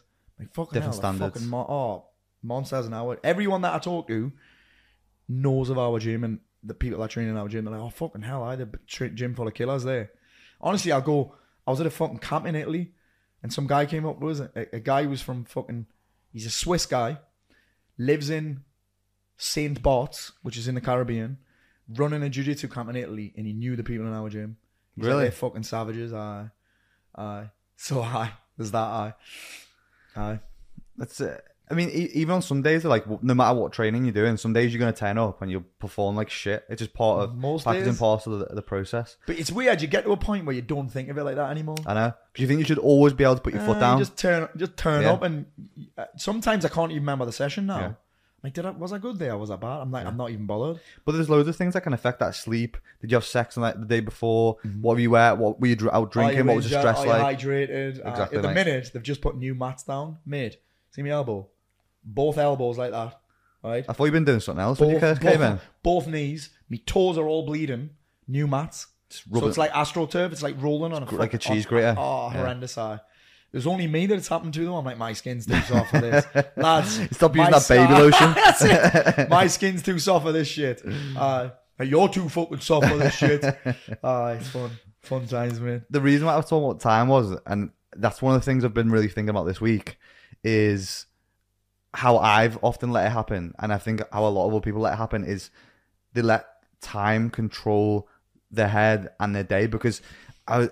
I was like, if I wasn't thinking about time now, if I didn't know the fucking time, I wouldn't be stressed about what I'm currently thinking about. mad, because, like, at the, at the most basic form, time is literally just the sunrise and the sunset. I and a lot of people allow it to become so much more. And then time only exists in the mind of men. Yeah. Oh, sorry, of humans. Yeah, yeah. Of humans. But we let you let uh, stress you out, cause anxiety, whether it's being late, a little bit later somewhere, or whether it's doing nothing, or My timekeeping's so bad. yeah, mate. But So bad. but but that's what like you you you messaged me today, so I'm gonna be 15 minutes late, Yeah. and we were still pissing around in here Yeah. trying to set stuff up. So Yeah. there's there's probably often times where we shoot ourselves in the foot, and there's I think we create false deadlines. Yeah. Most of the things that we talk about are actually just preferences. Mhm. So any, most of the stuff to do with time, I'm like, is that a real deadline? So I ask the, ask, I say this to my wife all the time. I'm like, that's not a real deadline. That's a fucking preference of Yeah. when we'd like to get it done. Hundred percent. It's not a real deadline. Most of the things in our lives aren't real deadlines. They're just preferences. But people treat it like it like it's life and death as well over those times, and they they, they make it everything to the day. And the It's self esteem, it, it's a difficult hard. thing to get out because we've been programmed to it. Nine to five, lunchtime. Try and fit in as much as we can. Yeah, yeah. It's a time's a funny thing. Like I don't, I don't let it get to me anywhere as near as much as I used to because and it's an interesting thing. Most of the things that I do in my life are a lot of fun, a lot of fun. Because it, it's weird. I talk about my schedule a lot, and people are like, "Is it not really restricted? Do you not just have a day where you do whatever I want?" I'm like, I'm doing almost what I want every single day, but I have to plan it, or time will run away. Do you know what I mean? I'm, I'm just, it'll not run away, but I'm just like, I'm only thinking about time when I'm not fully present doing what I'm doing. And we're not fully present doing what we're doing when we're doing things that we don't like. I'm pr- when I'm doing something that I love, that I value highly, I'm not thinking about time. If anything, I'm thinking, how could I do this for even longer? Yeah. Do you know what I'm saying? How do you, do you know what I'm saying? Yeah, but you, obviously you like for example today you've got a super busy. Or I have to be really You- organized. You've got to have um, organization, Yeah. but you, don't want it to become a controlling point. Well, that's what people say to me. Is it not restrictive? Yeah. I'm like, no, because I'm doing things that I love. Yeah, And if, if I want to do things that I love, I've got to plan it in. Because you think about this, if your day isn't full of high value, high priority activities that you love, your day will get filled anyway. yeah, But usually with low value, low priority things that drain you, because your time has to, your time gets filled. yeah. So I'm like, well, I want to, I want to plan things in in advance. So I'm filling time rather than time getting filled for Yeah. me. Does that make sense? But that that's the whole thing of like with procrastination as well, isn't it? Because I and I still struggle with time a, a bit, and I'm I'm trying to allow it to become a guidance instead of a governance. Yeah. Yes. and then and that's where with even with my diary and stuff, I'm trying to backwards plan stuff. So I'm putting shit in there that I want to do 1st yes. so then I can get the other things done in a Because time you, allotment. you'll never procrastinate over those things, yeah, yeah. by the way. And then I got myself one of those little fucking digital timers, and I can time myself for 30 minutes of a task that usually take me an hour, Yeah. and I can get it done in that time. Yeah, yeah, And yeah. I'm not, That's interesting. I'm not pissing around like tabs, Yeah. or every time I look at it, it's it might not even I get it done in that moment in time, but sometimes I go to jump on Instagram and scroll through, and I'll see the timer. It's almost a reminder not to yeah, do love something like that. Yeah, I love that. Yeah, I love that. Yeah, but you'd never, d- you'd never jump on Instagram if you're doing something that you're like, I fucking love doing this. Yeah, Would you? Because you're not, you're not looking for. A, it's sometimes I think we're looking for a way out. yeah, If I'm training jiu-jitsu, I'm not even thinking about my phone. Do you know what I mean? There's some things where I'm, I'm not. I don't even. Even when I'm at football, I'm not thinking about. I never. Do you know when you see people who've like recorded goals and that and recorded celebrations? I'm like, why is your phone out, man? I'm not. I'll do a little bit at the start, and then sometimes I might, if the ball's out of play, I'll record the kids mm. singing or something. But if I'm a football, I'm not thinking about what I'm videoing and what I'm going to post on my Instagram. Well, it's, it's pointless that at Goodison Park, mate, because you get zero Wi-Fi. It's like a sh- it's like a shed, so well, I don't have that issue. We get zero entertainment at Sunderland. Actually, I'll tell a lie. We do get a lot of entertainment. Aye. But it's uh, when I'm doing those things, I'm like, it- it- procrastination isn't a thing. Yeah, You know what I mean? It's not a thing. There's there's a few things that I'll procrastinate over. Like if I've got to talk and I have to do slides. The uh, I'm not a fan of that. admin kind of. Aye, but there's Yeah. not much else where that I procrastinate over. I'm like, I'm if I'm doing things that I love, it's not even a thing. What's hard is when you've got when you so Leslie gets stressed by time, I don't. Mm-hmm. So there's always a clash around that. But what you're not in a hurry for? I'm like, I don't need to be in a hurry. But do you Fine. think do you think that balances you two all Oh, totally, well? totally, mate. It's a, it's a. She loves things that I don't like. I love things that she doesn't like. She's more of a glass, and she'll not mind me saying this. She's more of a pessimist. She's not negative, but she's more of a pessimist than me. I'm an optimist. I'll be like, nothing's gonna go wrong here. Mm-hmm. She's like, Paul, everything could go wrong. So she's, it works out. People would say, and we've talked about this a lot on our podcast, where I'm like, people would see Leslie as a negative, as a she's not supporting me, but Mm. actually she's just pointing out, pointing out things that I would miss. Yeah, Do you know what I mean? she's aware. Most men would be, oh, my wife doesn't support me. She's challenging me. She's not praising me. She's criticizing me. I'm like, actually, she's just keeping your fucking feet on the ground, mate. Do you know what I mean? Because if I made some of the, because I'm an optimist and because I'm a half, a half full kind of guy, I would make stupid decisions. I wouldn't weigh up the risks. I wouldn't weigh up the cons. So I need someone to do that for me. Do you know she what I mean? balances you out. I'd overcommit. I'd say so. My team, Kath, who runs my diary, she's the same. She's like, no, boy, you're not doing that. I'm like, no, I can fit it all in. She's like, no, you can't. Get that out of your diary now. Tell them you can't do that. No, you're not going there. It's a fucking Saturday night. I need someone to tell me that because I would say yes to everything. Mm-hmm. So I need someone to keep bring me down a peg or two, keep my feet on the ground, and stop me from overcommitting and getting too almost too positive. Yeah. Does that make sense? Yeah, it's interesting that with relationships though as well because a lot of people think that they Imagine, imagine two of me. yeah, that's what I mean. So a lot of people think that they need to be. I would have buried me under the patio. There'd be a Netflix show about me now. Paul Mort buries himself under the patio, wouldn't there? Because you would. You can't have two people like in the. I'm- not. I don't know if opposites attract, but two people in the same relationship's a fucking nightmare. Well, me, me and Lucia like are similar. So she Mm-hmm. she has a lot of traits that I miss, and she has a lot of things, which is why it works in business as well because mm-hmm. she's very good at things that I'm not good at, and in the same sentence, you don't want to be a jack of all trades. You want to be, you want to be doing the shit that you're good at, and she'll She's- look those things that She's organized. She's. She doesn't trust people either. I trust people very easily. She doesn't. So she, she I'll be like, fucking hell, you were right about him. She's like, I've told you. So that, that's really, it, there's just so many interesting things. And oh, actually, I, I'm glad you, I'm glad you pointed that thing out that at the time I thought you were being negative about. Mm-hmm. But I'm glad you pointed. So for example, she gets, if I'm speaking in front of, for example, so my show last year in Newcastle, thousand people there. She gets, she's puking up in the toilets and that before. She's she's like, got the "Why nerves you-" for you. I'm not. I'm fine. But the reason I'm fine is because she makes me rehearse.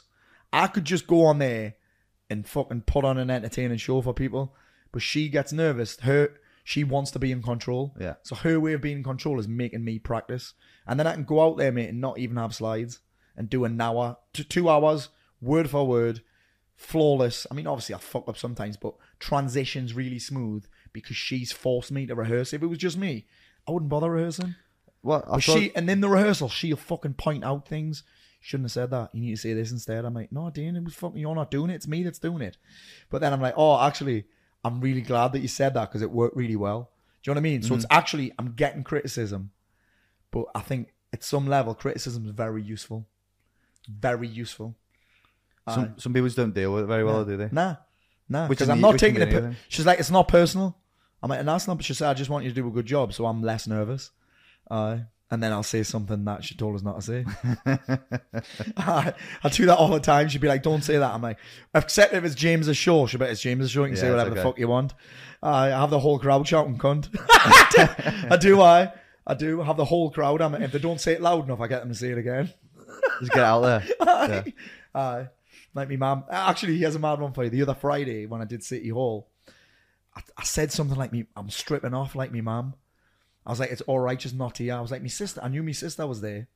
I was like, my sister's here and she's a grass, so she'll probably tell me mum. Turns out my mum was there. I also said cunt. She grass yourself I was up. like, oh, I said, I said I can say a cunt because my mum's not here, but she was.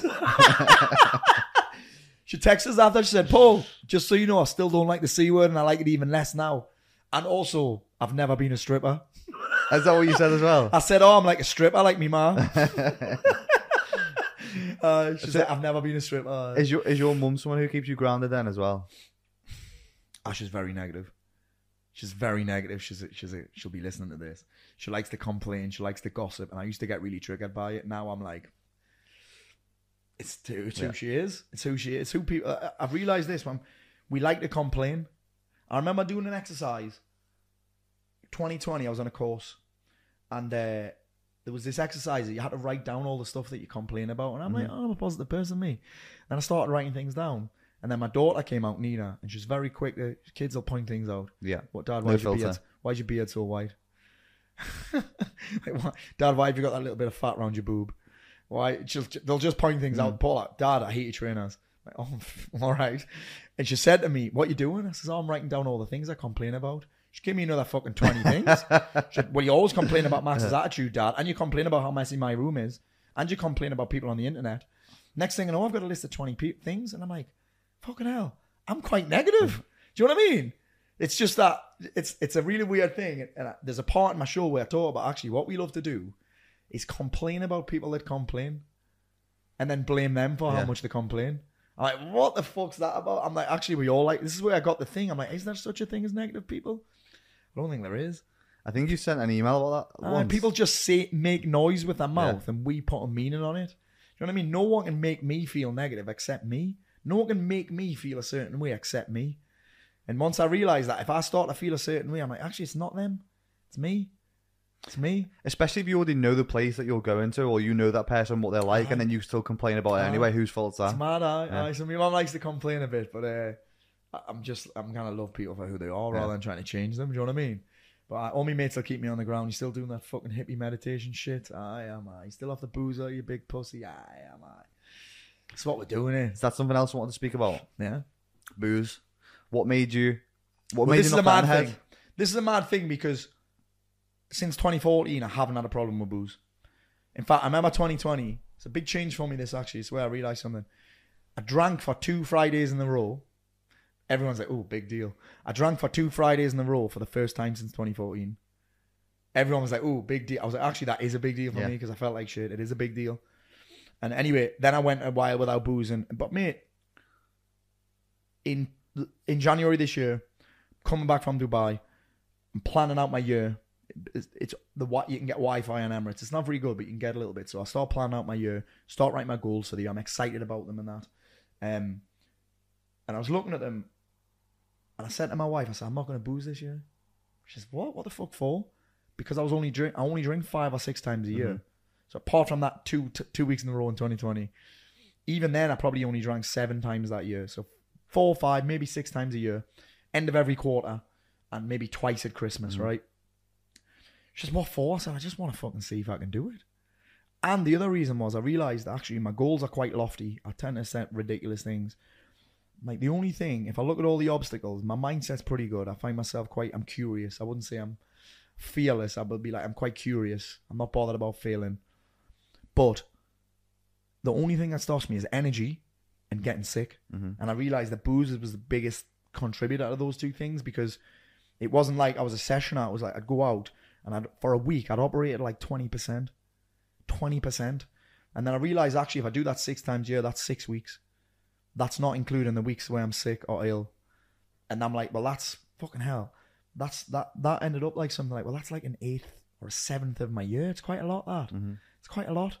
So uh, I was like, fucking, I'm gonna do it, and it's been all right. It's fine. Uh. So it wasn't it the, the challenge that I had with it, and this is the everyone's everyone that's asked me about. it, They're like, well, you didn't, you weren't in a lot of pain around drink. I was like, aye, but also there's something liberating about just thinking, well, can I do that? And if I can't stop, what does that say? Yeah. If I can't stop for that long, what does that say? If I can stop for that long, what does that mean? Uh, it's a, it's a, it's been a very interesting journey so far, and I've had. It's not as though I've avoided things. I've still went social fucking hell, mate. I've had, I had a trip that Italy camp, the jiu-jitsu camp. I was in a house with people where all they did was get pissed, and I'm in a house with them, people that I didn't know as well, so that made it even harder. Then I've got uh, my live show after party, all about me. This after party, no booze. I went to Wembley and saw Sunderland win.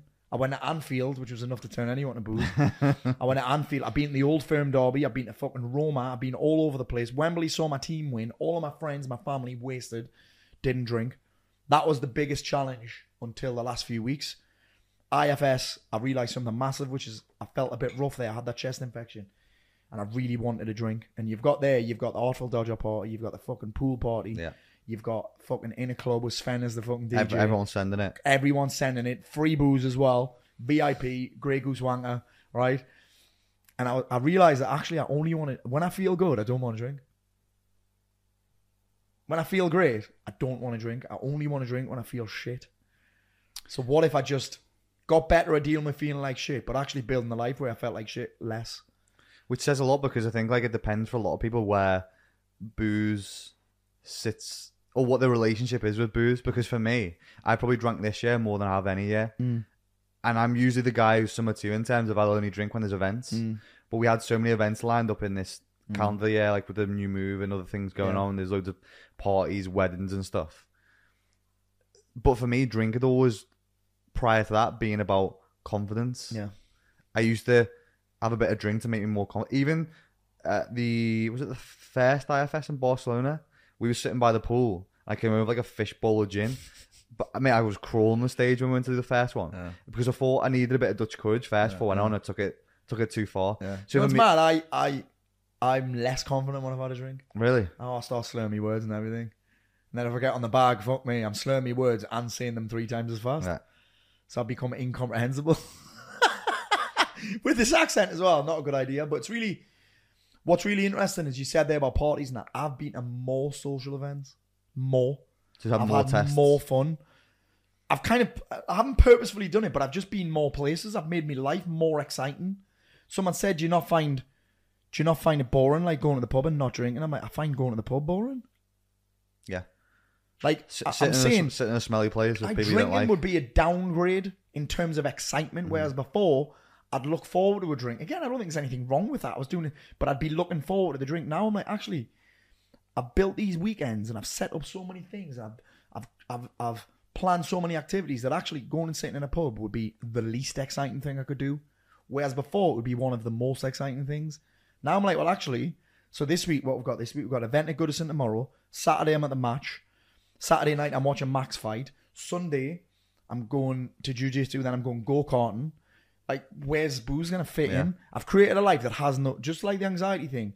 My weekends, it doesn't. My life doesn't have room for it anymore, so I don't even think about it Mm. as much. Does that make sense? yeah, yeah. I mean, Doesn't have room for it. I, I don't regret this this past couple of months where I've been drinking a lot because I've learned a lot about myself and a lot you from probably it. had some good times. Yeah, yeah, I've had some good times, but then at the same time, like two or three days afterwards for me, mate, my anxiety through the roof. Yeah. Even at the weekend, we went out to the races, Yeah. and every, we had this group chat. Everyone was like, "How sick was Sunday?" I was like, "I mean, Saturday night." I said, "Well, between nine and one o'clock, I can't remember fucking anything, so I don't know how good it was." Yeah. And I think that's the thing sometimes is that you. You're not in control. You're not. You're not remembering the, the, the things yeah, happen. Everyone else is saying yeah. how great it is. I honestly Yeah. don't remember it. Yeah, that's mad, isn't it? I can't remember what it was like to be. The last time I got pissed was the 23rd of December. Here's when I knew something needed to happen. So I'd arranged to meet Mac and his mates, right? So he's got loads of. I remember this is why it happened in 2019. I met Mac for a pint. Next thing I know, it's fucking 3 a.m. Right? All these 21 year old mates and that. And this year I said I'll meet you. So 2020 didn't happen. Last year, I said right, I'll come meet you for a pint. So we had a few drinks in the office. I went back home, had a couple of drinks, and I didn't make it out. And then I was like, Oof. Because you were that pissed. and I was just fucking tired of it as well. I was just like, ugh. But it's depressing, isn't it? So I was just, ugh. and then I went to. I remember flying to Dubai on Boxing Day that year, and I was like, I feel like fucking shit here. That's when I'd kind of. That's when I'd made the decision around about Boxing Day. I was like, oh fucking hell, I'm on this flight. I feel like shit. So that's when I kind of made the decision that I didn't drink in Dubai, and then uh, on the way home, I was like, I'm doing a whole year. Yeah, fuck it. you plan to continue to Don't know. Last week, when I was in uh, In fact, Saturday, what James is showing, I was talking to Luke and that. I said, "Look, me and you will get on the adventure. We'll have a sesh." But it's because I felt like shit. Yeah. This week, I'm I've started to feel better and come back to life. I'm off the I'm off the uh, antibiotics. I'm back training. I've trained twice this week, starting to feel better. And I'm actually I'm now. If you ask me now, I'm like, nah, I'm not going to. It's interesting that, though, isn't it? Really interesting. So the answer is actually I don't know. I don't know. The thing that we've got is the 23rd, day before Christmas Eve. So we can't have a sesh. Christmas Eve as a parent, Yeah. you fucking building shit and setting yeah, shit yeah. up massive, and then we're going to do we're going to Thailand on Boxing Day, so we we've got that travel to think about. So I'm like, am I? Is there any point? And then after that, you're gonna drink in January? Why? What's happening then? Yeah. When everyone's not drinking. I like why? What's happening then? The weather shit. There's nowhere to go. There's nothing to see. I've got. We're doing. We're doing Thailand for New Year. Then we've got four days in Dubai. Like so, two weeks total. I'm like, I'm not going to drink there. My kids hate me drinking. They hate seeing me drink. I've never been pissed in front of them, but they they've seen too many too much stupid Yeah. shit to be like. They've got. My son would call me out if I had a drink. Is that what you're doing? Because he's been to football where he's seen fucking grown men thrown up in the street, grown men fucking asleep in the middle of Wembley Way. Yeah. He's seen people acting like fucking idiots at the UFC. Scousers actually, or Paddy's mates. yeah. Paddy's mates fighting and that. He's like, Dad, and he's like, what? the-" He's like, Dad, drunken men are idiots. So, So he he's would. witnessed it first. Oh, he's, that's why. But it's it's good. But it's also like, well, I can't have a drink in front Yeah. of my kids now. So I'm like, I'm not going to drink on that trip. So who knows when I'm going to Mm-hmm. drink again? I think I will. But when the year comes, if I don't drink then, when am I going to do it again? suppose it depends on like company event, like what, what's going on because you can you I can think always I'm have more like likely to drink in the house. yeah. I think I'm- Well, I'm, more likely to do that. I think. I don't know.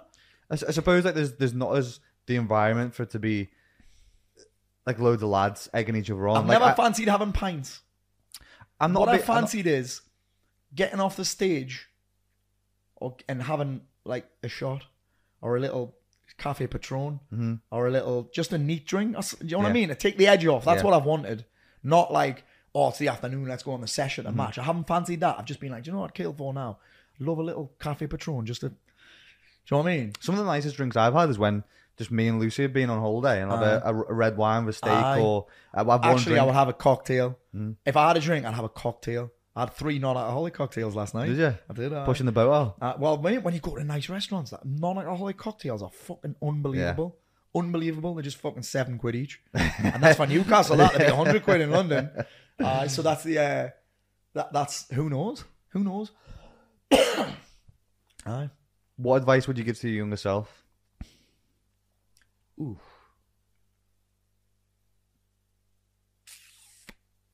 Don't believe everything you think. That'll be it. I've got no regrets. That's the interest. That's why I find that hard a question because I've been asked that a few times. I'm like, just don't believe everything you think. Put the bag down. I probably wouldn't even do that. I've had some good times with all that. You know That what I mean? Magical razor, mate. Yeah, you Ah, learn a lot. Aye, I'm just like, is there anything I would change? No. There's a few things I wish I'd started sooner. So like business, I wish I'd, even though I've been 21 years now, I've been in business. I wish I'd done that sooner. I wish I'd stopped fucking around sooner. There's loads of things that I wish I'd started sooner. But Mm. even then, I'm like, I started at the perfect time because, well, that's when I started. you know what I mean? But there's those small micro changes that you could make that would that Nah. could could make you a different person today, but like not in a good way. I don't Nah, mean it's- because you're supposed to be how you are. I Uh, so just don't believe everything you think because just have you have a just because you have a thought doesn't necessarily mean that it's true. That'll be it, really. Because a lot of the problems that I've caused in my own life weren't because of the circumstance; it was because of the thoughts about my circumstance or the thoughts about my fear, all that. So it would just be that. And then before we close up, one unpopular opinion: Mash is for four-year-old mash. children. Mashed potato, Mate, I fucking love creamy mash in Nando's. mashed you know, potato. So does Mac. yeah, Um, creamy mash in Nando's is my one. What's your Nando's order? Ooh. Well, right now it's butterfly chicken, but normally sunset burger. Sunset Burger. Sunset burger, macho peas, macho peas, halloumi in a dip, possibly long stem broccoli. I'm I'm, the, I'm a macho Aye. piece and a, and a bro- There's not many Aye. people who, who look at broccoli and that's Nah, nice, but, but- I like a bit of greenery in the it's all right, but right now it's butterfly chicken because I'm not training, so I have to watch my diet a little bit more. In fact, I've ate out like every night this week. Eating out tonight, eating out tomorrow night, eating out Saturday. So I'm playing with this bit, a little bit with this fasting thing. I hardly eat much through the day, and then being. It's quite liberating actually. I quite like it. Mate, I, I mean, eat what I want, uh, eating what you want on a night. I don't have to track calories. I'm not thinking about what I'm going to eat next all the time. I only have to think about what I'm going to eat tonight, and even then, because I can eat what I want, Mm-hmm. I'm not obsessing over it. So that's what I quite like about the fasting fa- thing. fasting's good, and like there's there's some people who slag it off, but there's some people who use it for the wrong reason that they think It's it's, usually the be- some people that slag it off have never fucking done it. Yeah, yeah. Well, some people think use it for the wrong reasons, but I've always enjoyed it because I do most of my shit in the morning, so I'm not eating. Mm-hmm. I don't. As soon as sometimes I've had like whatever it is, I'll sometimes feel a bit lethargic Yeah. as well. So I get all my shit done. I get my training I'm just done. like, I've got to put this in MyFitnessPal. Then I'm thinking about, Yeah. okay, well, if I've had this, then do I have to take that off later? And Yeah. then, do you know what I mean? You get, it's just more decisions. I like yeah. the fact that I don't have to make a decision. as, as long as it doesn't. And then tonight, guess what I'm going to eat? Whatever the fuck I yeah, want. exactly. Well, as long as it doesn't affect performance as well, because that other guy, uh, what's his name? Cal, what's that guy's name who does BJJ? He was on the Rogan podcast and he fasts like all day and he just eats pizza. Gordon Ryan. Mikey Musumeci. Oh, well, he's a fucking gangster. Yeah, he's an animal. He's a fucking monster. But he does the guy. same, mate, and it doesn't affect performance. And- Really? Yeah. Well, I haven't trained hard fasted yet He he trains faster all the time. because I've been injured and sick. Uh, it's been fine, Mm. but I haven't had a hard. I've lifted actually. I've lifted, but I haven't had a hard Mm. jiu-jitsu session fasted yet. I, I, I mean, people don't understand how I do it sometimes because I've done like 35k runs and stuff fasted, and I, because I've always been faster training, it doesn't Yeah. doesn't really affect me. Yeah. But I think if someone went from do- eating whatever in the morning to doing that, it's obviously a hard transition. You've got, but really is a I, hard transition. I I enjoy it more for like the the mental side of it, and just I'm, I'm more productive in do the you know what was mad? The dis- Dispenza thing that I was at was the perfect time to do it because I couldn't exercise. I wasn't worried about energy because I was meditating all day. I was like, I'm not fucking doing anything. I didn't have to be the high energy guy because I didn't know anyone. Mm-hmm. There was me mates. Frankie Lee was there. Chris Brown was there. So there was those two that I knew, and I was like, listen, lads, if I'm a cunt, it's because I haven't eaten, and I wasn't a cunt, and I didn't know anybody else, so I didn't have to be high energy Paul. Yeah. Do you know what I mean? Yeah, yeah. It was quite liberating for me. And then when I've got home, I've been actually, it's not that hard. It's not. I haven't done it when I've been sick. Like when I've had this chest infection, I'm like, I'm not fasting when I feel like this. Yeah, yeah. Um. I. You can pick and choose there. Like food, food's a big social thing as well, and so it's nice to be able to Oh, go big and have those social. Well, I wouldn't do it. What I said was when I started doing it, because my nutrition guy was like, "You sure about this? Because you're a binge eater." I was like, "Well, you sure about it?" I says, "Well, I'm not. I wouldn't do it on a weekend because I don't want to be like, oh, Leslie, we can't go for lunch because I'm fasting." She'd be like, "Fuck off, knobhead." Yeah. she would. She would. She, and, and that's not who I want to be. So it's actually, if we're talking about it sensibly, like it's just a tool. Mm-hmm. So I know that I'm eating out tonight. I've hardly eaten anything today, and I know that when I go there, I want to eat whatever the fuck I want. Yeah. Do you know what I mean? And when you've had weight challenges your whole life, food can take over a little bit. That's where you've got to be self-aware. Like when that's taken over, and when those thoughts are kind of happening. If you don't want to eat because of this reason, Yeah. you don't want to eat because you've been for a binge. As long Yeah. as the as long as the reasons are flipped and reversed, is that like you can go It's out and have a knowing meal. yourself in it. It's like it's the same on a train or a flight. I'm like, oh, I'll take a salad on the train, and then I'm just like, well, no, because I'll eat the salad and I'll eat what they give me. Well, there's that thing of people always like, "Why am I hungry after I've had something to eat?" You fucking always are. So Aye. it's really interesting, isn't it? I'd say, uh, but the fasting's work a treat. But back to your thing about the mash, shite. I not not having it? Well, think about all the things you can do with a potato. Boil it, chips. I mean, boil's quite shit. Chips, crisps, Hasselback. Hasselback. Hasselback. Oh, you never had Hasselback? No. You've never fucking lived.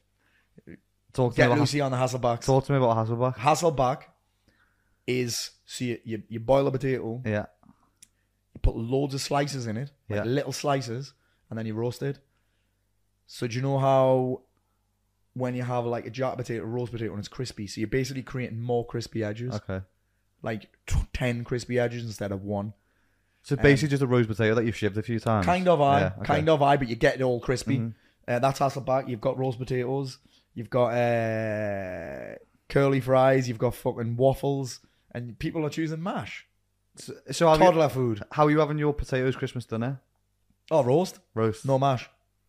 No mash. I made Christmas dinner last year. Actually. Did you? Aye. Aye, I did one of those uh, where you get the box sent out, and it was actually my friend Matt Abe's wife at the time. Um, she's a chef, a really good chef, and she did like a YouTube Christmas dinner thing. I wouldn't do it again.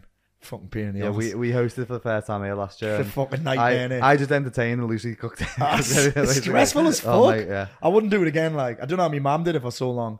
This year we're gonna go out actually, but uh, that turned out too stressful as well. So I don't know what. will At happen. home. Just get a takeaway.